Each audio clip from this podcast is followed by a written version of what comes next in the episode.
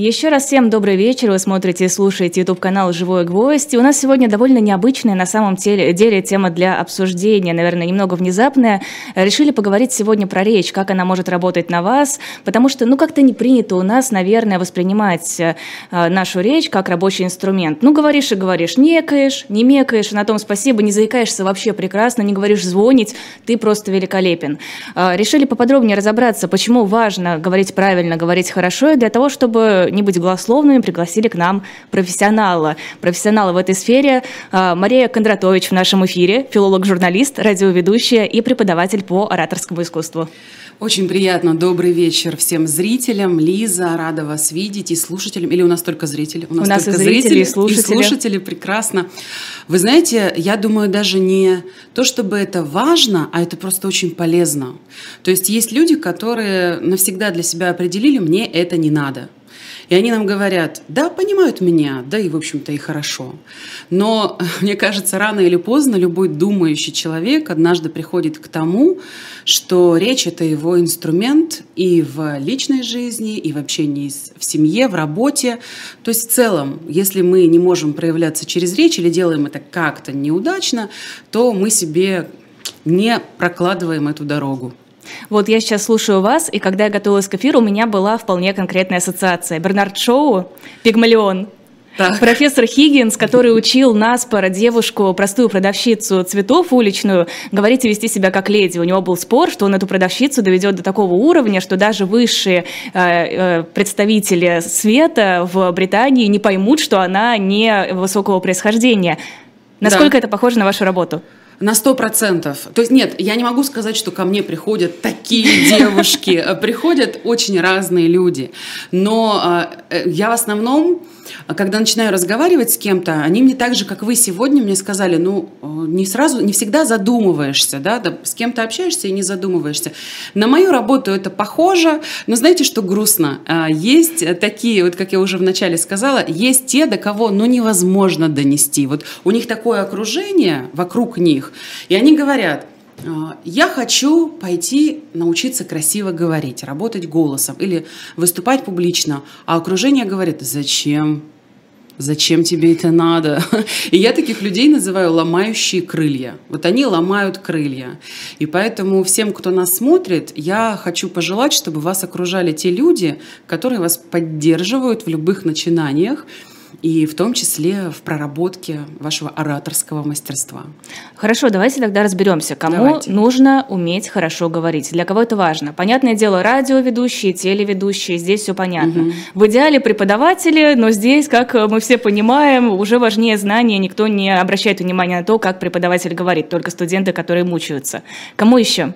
Знаете, когда 10 лет назад начинала преподавательскую деятельность, мне все говорили, это для радиоведущих, потому что я сама на радио работала, это для радиоведущих. А сейчас мне уже даже объяснять не приходится, потому что любой человек, который хочет выйти в публичное пространство, вы можете кем угодно быть. Вы можете быть парикмахером, вы можете заниматься хлебобулочным бизнесом. Но если вы хотите продвигать свой бизнес, заявлять о себе, вам где-то нужно об этом говорить. И вам нужно себя показывать. Сейчас же время такое, люди выстраивают доверие к личности. Поэтому любому человеку, который хочет быть реализован, как говорил Иосиф Бродский, если вы не выговариваете то, что вы думаете, то есть если у вас бедный словарь, то это ведет к неврозу. Это ведет к неврозу в любом деле, в том числе и в семье. Я хотела бы сказать, это нужно всем, потому что правда нужно всем. Вот вы, например, девушка, вы идете на свидание, и вы умеете оставлять после себя приятное впечатление. Вы открываете рот, вы отправляете аудиосообщение мужчине, а он вам делает комплимент. Или случился какой-то конфликт, вы его, поскольку вы и коммуникатор, вы умеете, вы чувствуете людей, вы раз его и быстро разрешили. Поэтому я не знаю, кому это не нужно. Не нужно это, наверное, тому, кто просто решил всю жизнь прожить отшельником и молиться. Так тоже может быть. Соблюдать обет молчания? Да, соблюдать обет молчания. Всем остальным очень полезно и нужно. Ну хорошо, допустим, я могу отправить аудиосообщение, чтобы вот мужчина прям сразу понял, что ему хочется со мной встретиться, и сразу сделал комплимент моему голосу. Но ведь для того, чтобы говорить и правильно излагать мысли, которые есть в голове, нужно еще эти мысли иметь. Ну то есть здесь важно не только уметь говорить, нужно прокачать харизму. Вы зрите в корень, просто зрите в корень, потому что я бы не хотела уходить в тему мужчин, соблазнения женщин, потому что здесь обычно возникает реакция: ой, нет, надо быть естественным. Вот это слово, которое я постоянно слышу. Надо быть естественным. Вот ты какой есть, такой ты есть. Не, ну, ребят, правильно, чё? А чё нам вообще ломаться-то? Ну, а чё я вот такая? Да, нормально. Я тоже за естественность. Мы не можем стать кем-то другим. Но, конечно, голос – это далеко не все. Потому что самое важное, вы же сосуд, человек, он сосуд. Чем он себя наполнил, то он и воспроизводит. Поэтому я всегда говорю, одной техникой речи заниматься мало. То есть мы же слышим такой часто термин «техника речи». Это голос, это дыхание, это дикция. Так вот, техника хорошо, но еще нужен интеллект, нужна, как вы сказали, харизма. Сразу говорю, харизма – врожденная вещь. Ее нельзя купить. Не прокачивается? Можно научиться свою харизму проявлять. То есть у некоторых она есть, но они как-то в зажиме в постоянном, и люди этого не видят, не чувствуют, они и где-то не выходят в публичное пространство. Но харизма – это все-таки Божий дар. Обаяние, его еще развить можно. Но я люблю такое выражение: не покупается доброе имя, талант и любовь. Вот талант купить нельзя, любовь купить нельзя, доброе имя тоже, и харизму, к сожалению, тоже. Но мы, homo sapiens, мы разумные люди, мы можем себе и словарный запас развить, и даже обаяние, и чувство юмора. Потому что да, на одном голосе мы далеко не уйдем, но голос – это прекрасный инструмент. Хорошо, возвращаясь к Генри Хиггинсу. Так. Вы ставите голос, дикцию и речь, или вы еще занимаетесь тем же, чем занимался он? Этикет, какие-то особенности поведения, та же самая харизма, обаяние, насколько это возможно? Этикет – да. Коммуникации в обществе, да, публичные выступления, не только как мне не бояться, потому что обычно у людей с публичным выступлением ассоциация такая – страх. Как мне перестать бояться, да. Я говорю: так, ребята, давайте про страх сейчас забудем, а подумаем, с чего мы начнем, как мы будем общаться с аудиторией, чем мы завершим, каким юмором мы наполним это все. Поэтому юмор, да, обязательно, и есть способы развить чувство юмора. Вот казалось мне, что вот это как раз гораздо сложнее качается, чем харизма. Харизма не качается, как я уже сказала. Ну, опять же, можно развить, если она у вас есть и в зародыше. Ее можно развить. А чувство юмора – это же как чувство стиля, вкуса. И остроумие – это интеллект. То есть глупый человек не может быть остроумным. Он может повторять чьи-то шутки. Причем он не уверен и не знает, насколько они уже... с историей, так скажем. И баян, сколько... не баян? Да, баян. Ну, знаете, как бывает, один человек шутку запомнил и годами ее использует. И это уже, на это уже никто не реагирует, поэтому я ученикам своим говорю: юмор – это очень скоропортящийся товар. Поэтому запоминать чужие шутки хорошо, но генерировать свои – вот это прекрасно. Этому можно научиться, если захотеть. А мне вот что интересно, где грань между личным стилем, между особенностями речи каждого человека, интонациями, манерой, тембром, и уже тем, что плохо, говор, вот как оно плавно перетекает? Очень хороший вопрос, потому что я за то, чтобы каждый человек сохранял свою индивидуальность. Как понять, что мы двигаемся в правильном направлении? Первое – это уверенность. Вот если я сейчас вам, Лиза, скажу: пойдемте выступим перед аудиторией 2000 человек, но не так, как вы привыкли перед микрофоном, а, например, в Крокусе. И вы скажете: да, без проблем. То есть вы уверены, вы знаете, что вы с этим справитесь. И вообще не волнует ваш говор, не волнует все остальное. Вы уверены в себе. Второй показатель, когда люди дают вам отклик. То есть они говорят: с тобой интересно, тебя интересно слушать. Я хочу с тобой работать, я хочу с тобой сотрудничать. Если мы говорим про личную жизнь, я в тебя влюблен, я влюблен в твой интеллект, да, в твою харизму и обаяние. Поэтому здесь исключительно то, как вы себя чувствуете. Человек должен быть счастлив.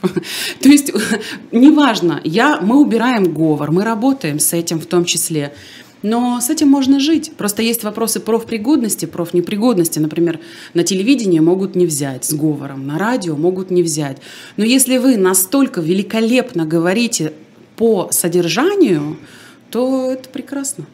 Мне кажется, вы сейчас как-то наносите небольшой удар по тому, чем вы занимаетесь. Имиджевый урон себе наношу, да? То есть, с одной стороны, вы говорите, что нужно работать над речью, а с другой, главное, это уверенность, чтобы человек был счастлив. То есть, если я, например, так буду говорить совершенно непонятно, вот вообще непонятно, но буду в себе уверена, то, в общем-то, у меня все хорошо. Нет, вы не будете получать отклик от аудитории. Так, может, у меня харизма просто вот так зашкаливает. Может быть, есть такие примеры. Но иногда в какой-то момент жизни человек понимает, что ему для бизнеса, например, хорошо бы научиться вести переговоры, публично выступать.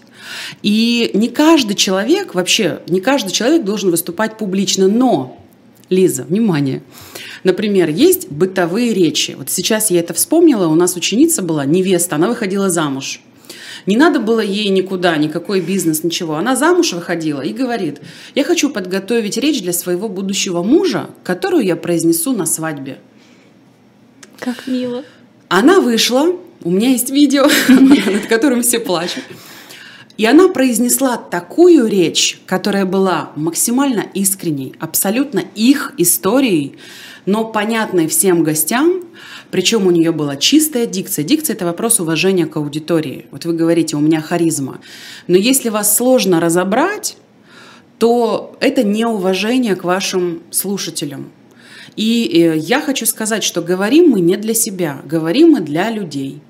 Поэтому, выходя из дома, я рекомендую людям задуматься не только о том, как они сегодня пахнут, как они выглядят, но и о том, как они будут звучать. Будут ли их понимать, либо они нравятся, будет чечек, сушей. Чечек? Ну, чечек, человечек. Не слышишь? Нет.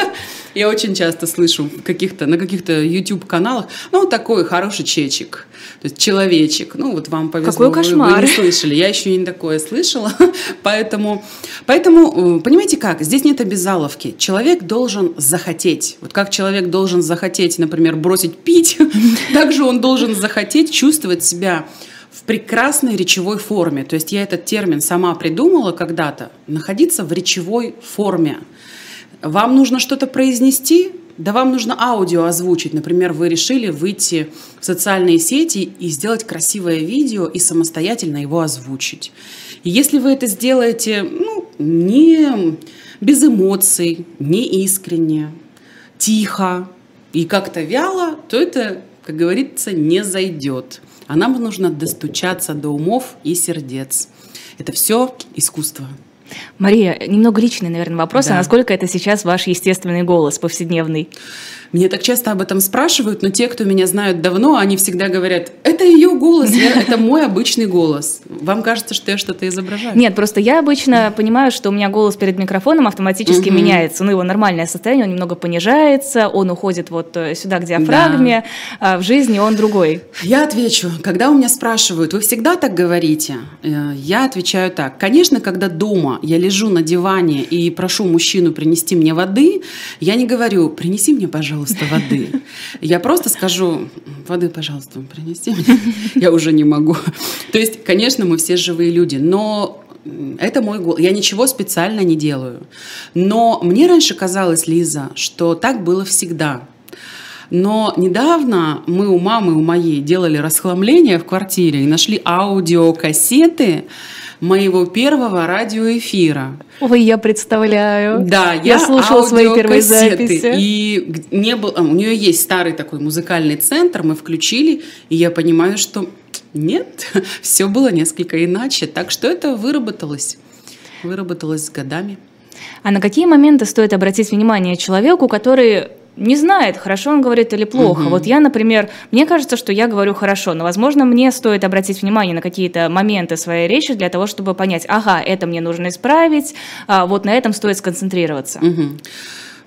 Есть разные индикаторы, по которым я оцениваю. Вот просто их могу в системе рассказать. Вы смотрите на свой голос. Любите вы свой голос или нет, Лиза? Вы любите свой голос? Да. Вы любите свой голос, он вам нравится. Прекрасно, поэтому вы работаете с микрофоном. Есть люди, которые не любят свой голос, либо они говорят: я его люблю, но в записи нет. И тогда я отвечаю, что это все равно, что говорить: я свою внешность люблю, но в зеркале нет. То есть здесь мы ее, свой голос просто слышим со стороны. Дальше. То, как вы произносите слова, то есть четкость, дикция. Следующее. Это богатство словарного запаса. То есть если вы сталкиваетесь с ситуациями, когда все понимаю, но сказать не могу, то есть... А мне кажется, в последнее время все чаще сталкиваешься с такими ситуациями. Дело вот в чем. Мы иногда слушаем какого-то человека, заслушиваемся, как он говорит. И вроде бы понимаем, говорит-то он на нашем языке, но мы почему-то так не можем. То есть если вам всегда легко структурировать свою мысль, вот вам, ну вы журналист, неудобный для меня пример.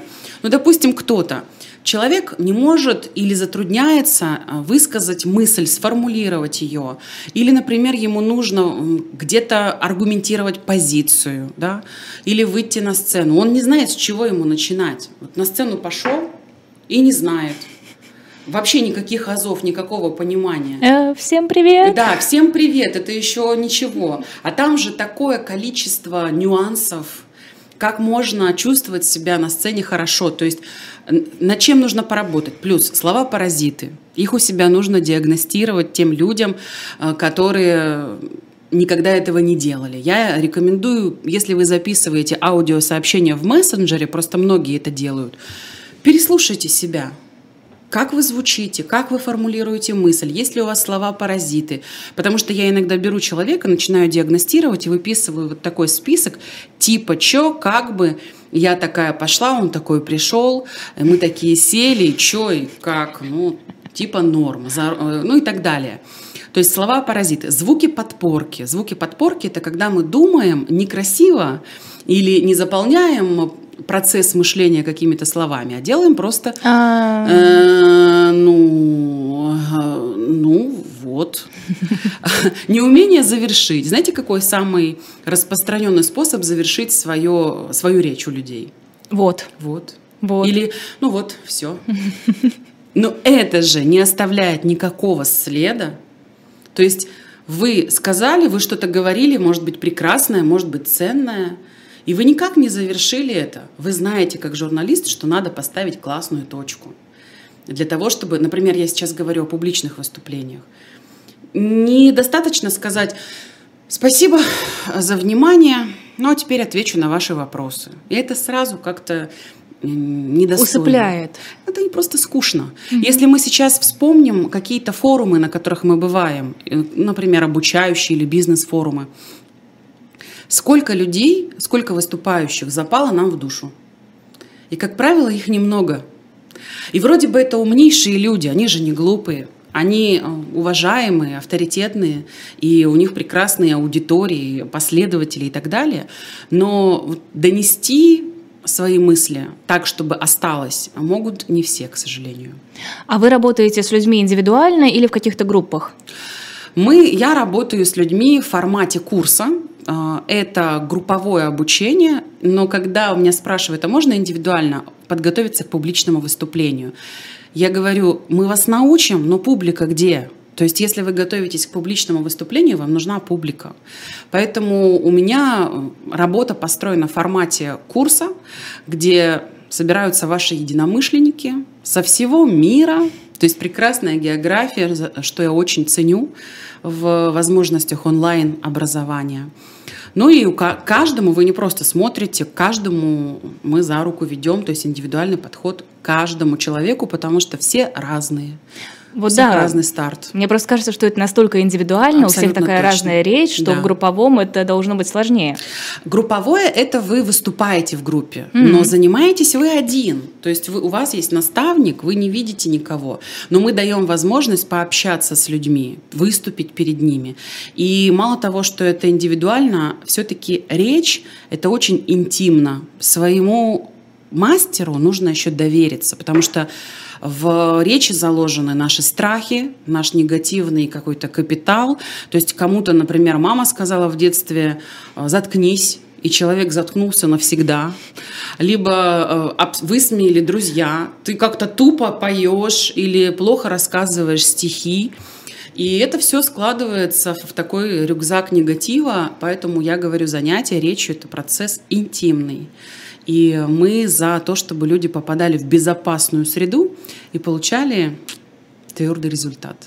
А человек может сам над этим работать, или все-таки ему нужен какой-то мастер, руководитель, наставник, гуру? Знаете, как в нашем советском фильме, конечно, и зайца можно научить курить. То есть может, но я считаю так, разрозненная информация не работает. Нужна система. Потому что, когда я смотрю рецепты в интернете, но я их не повторяю, я просто на них смотрю, как там кто готовит. И скупая слеза катится по щеке. Да, и скупая слеза катится, я думаю, как хорошо я сейчас научилась это делать. Но я не купила продукты, я не попробовала, меня никто за мной не следил, никто не продегустировал, не сказал, как это. Поэтому можно идти длинную дорогу и не получая никакого результата, как мы многие делаем, выхватывая разрозненную информацию. Но когда есть профессионалы, которые берут тебя за руку, дают тебе систему, потому что я автор системы, я создала систему, которую даю людям. И мы с наставниками, с каждым человеком работаем. Я рекомендую посмотреть у нас просто для интереса до и после. Вы не видели, Лиза? Нет, не нашла такого. Ой, я вам потом пришлю. Иногда у нас такая реакция от комментаторов. Просто люди пишут, это что, это как так бывает? Или говорят, вы ее специально накрасили, нарядили, дали ей речь, она ее выучила, а мы даже не прикладывали никаких усилий. Просто человек пришел один, а уходит другим. Вот наши ученики – это наш самый главный показатель, как это происходит, как это работает. А вот какие были, без каких-то личных данных, самые сложные случаи? Вот опять же, возвращаясь к профессору Хиггинсу. Самые сложные случаи – это когда человек повышенной тревоги, и он никак не может вообще довериться течению, и ему кажется, так, здесь я, наверное, что-то не то, так, вы мне говорите, вот так голосом работать, а это точно будет работать? И ты тратишь время в работе над его тревожностью. У нас недавно была такая ученица, которая была максимально тревожна, но мотивирована. И я ей уже сказала, так, пожалуйста, расслабьтесь, и мы начнем работать, доверьтесь учителю. Я не хочу себя приравнивать никаким сверх учителям, но учителю надо довериться. И когда человек с доверием идет, у него все получается. Есть люди с очень таким, я не хочу сказать слабым стартом, правда бывает. Вот, например, у нас был ученик из Башкирии. Дома все говорят по-башкирски. Он вырос так. И он говорит, мало того, ребята, что я волнуюсь, у меня и акцент, я половину слов не знаю. Но сейчас он работает ведущим мероприятий. Ого! Что человек сделал? Захотел. Он просто захотел. Все, главное желание убрать тревожность. У вас может быть любой старт, просто довериться надо и прийти. Есть, Лиза, большое количество людей, которые считают, что голос невозможно изменить. То есть свой собственный голос невозможно изменить. Но вы понимаете, что это возможно. Это бред. Это бред. Да, точно так же есть люди, которые не понимают, что можно оставлять, производить впечатление. И это работа интеллекта. То есть я сейчас уйду, и у вас обо мне останется какое-то впечатление. Я не знаю, какое, но оно останется. А я могла бы просто вот так сесть, то есть, как мне хочется, самой собой, да, вот я так сяду. Давайте, Лиз, что там, поговорим. У меня были такие гости. Были, вот. Какое они оставили впечатление? Они были сами собой. Я думаю, слушатели были не очень рады, или они вообще выключили. Поэтому мы все-таки люди, которые должны понимать, что мы живем в обществе, и чтобы с этим обществом, знаете, как в фильме «Доживем до понедельника», помните это сочинение? Счастье, когда тебя понимают. А чтобы тебя понимали, нужно уметь сократить эту дорогу, приложить какие-то усилия, чтобы тебя понимали люди, чтобы ты не просто витиевато пытался что-то донести, да не смог, а чтобы у тебя хватало этого и мыслей, и обаяния, потому что обаяние открывает очень многие двери. Уверенность, плюс, знаете, что я вот, если сегодня кто-нибудь нас смотрит и все забудет, но запомните одно, улыбка – это признак уверенности и хорошей культуры. То есть, когда человек, например, сталкиваясь взглядом с другим, идет с лицом кирпичом, потому что ему кажется, я же его не знаю, зачем я буду улыбаться, то это невежливо. Я рекомендую всегда с точки зрения этикета, с точки зрения вообще атмосферы в нашем мире, особенно сейчас, столкнулись с кем-то взглядом, улыбнитесь человеку, идите дальше. Плюс на улыбке меняется голос. Я могу показать. То есть, если, например, человек, если я без улыбки просто скажу, приду и скажу «добрый вечер». То есть это мой голос, я его сейчас не ухудшила никак. Но если я буду говорить на улыбке, я скажу «добрый вечер», «добрый вечер». Видите, насколько иначе это звучит? Это речь на улыбке. То есть я отдаю вам энергию, любовь. Вы это чувствуете.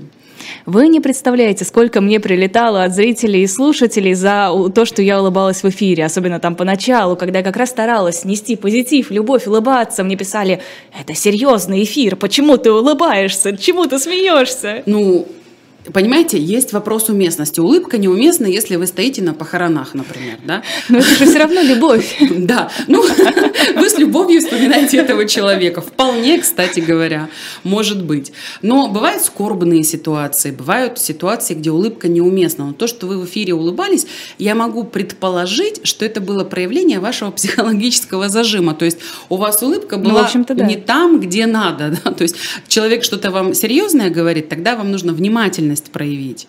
Улыбка не всегда нужна просто так. Но когда вы зашли, когда вы поздоровались, когда вы идете по улице, когда вы взяли трубку телефона, когда вы начали коммуникацию, тогда она просто необходима. А люди, не знаю, их, наверное, смущало, что ваша улыбка была не очень органична, потому что вы были зажаты. Да я просто думала, что ну красиво же звучит, хорошо звучит голос, когда я улыбаюсь. Все понимают, что я вся такая позитивная, хорошая. А сейчас не пишут?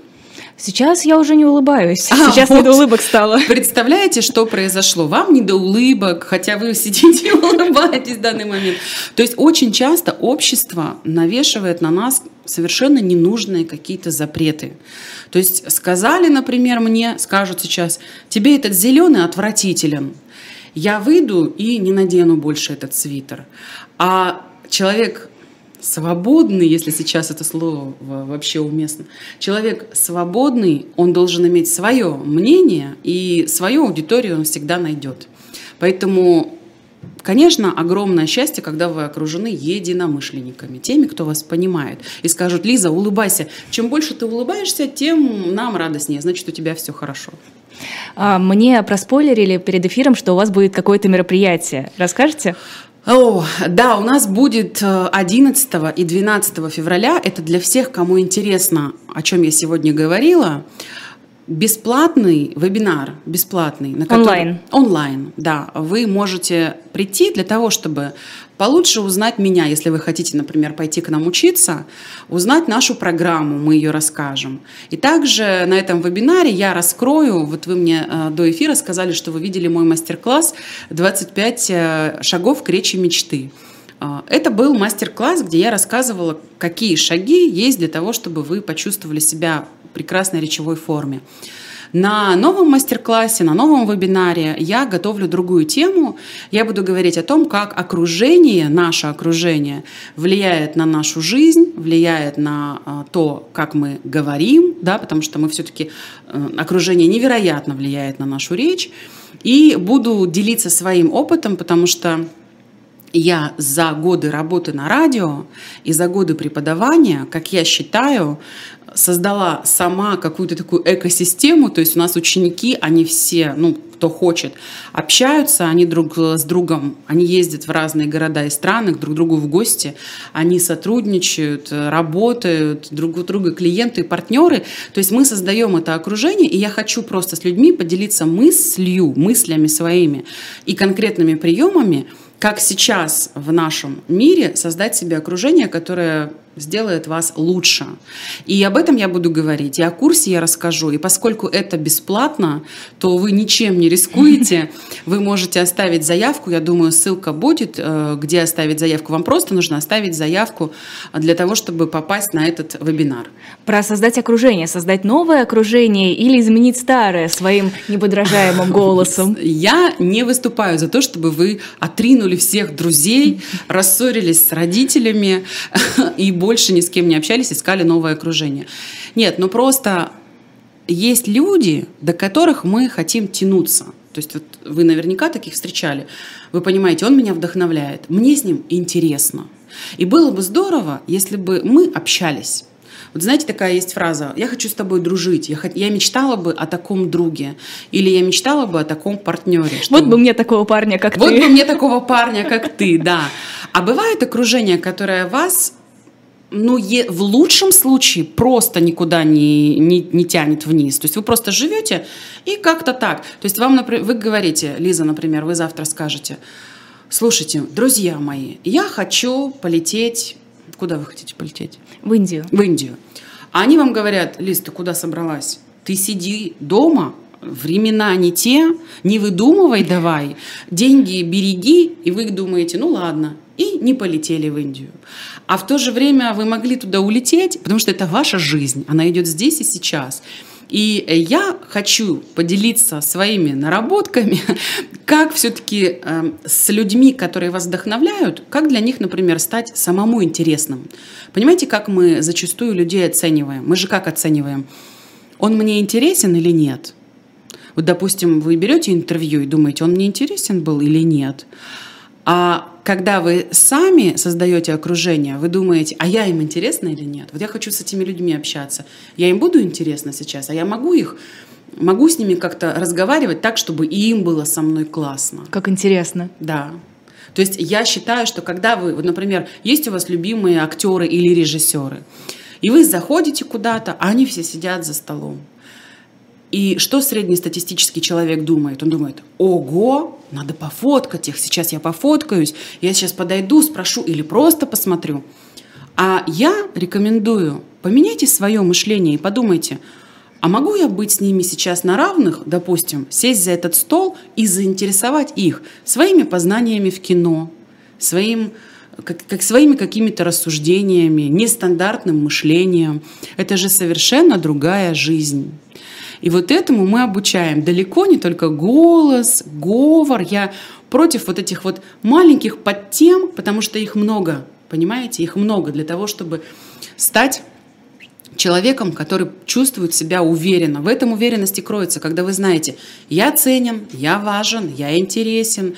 Не я жду, когда кто-то меня позовет, или боюсь, когда кто-то меня выгонит. Как бывает у многих на работе: ой, только бы меня не уволили, а так, ладно. Я знаю девушку, которая мне сказала: мне бы до пенсии дотянуть, ей было 30 лет. Да, то есть она все боялась, что ее до пенсии бы не выгнали, и у нее была главная задача — сохранить зубы, потому что зубы лечить дорого. То есть вот главные у человека жизненные задачи. Бедная. Да. Ну, может быть, она по-своему была счастлива. А когда вы чувствуете, что вы можете выбирать, это же не просто пустые слова, это же работа какая-то внутренняя. И поскольку я вижу таких людей вокруг себя, и они мне каждый день об этом говорят, что: Маша, спасибо тебе, просто спасибо тебе, спасибо вашей системе, вашим наставникам. У нас наставники — это просто вузовские преподаватели, лингвисты, международники и так далее. То есть я просто... Моя добрая рекомендация. А бесплатный вебинар — это возможность посмотреть, что за программа. Это вас вообще ни к чему не обязывает. Пришли, вдохновились, послушали, захотели — стали нашим учеником. Не захотели — не стали нашим учеником. Очень я за то, чтобы все было экологично, потому что я хочу видеть своих людей, которые это будут понимать правильно и ценить. Безумно интересно. Спасибо огромное. Пора заканчивать. Спасибо большое. Всем, кто нас слушал. Мария Кондратович, филолог, журналист, радиоведущая и преподаватель по ораторскому искусству, была у нас сейчас в эфире. Ссылка на ее сайт есть в описании под видео, если интересно. Там, я думаю, в ближайшее время появится информация об этом вебинаре. Да. Приходите, если вдруг заинтересовались. Я думаю, Мария будет вам рада. Я буду очень рада. Всем хорошего вечера, и пусть у вас все будет хорошо. Всего доброго и до завтра.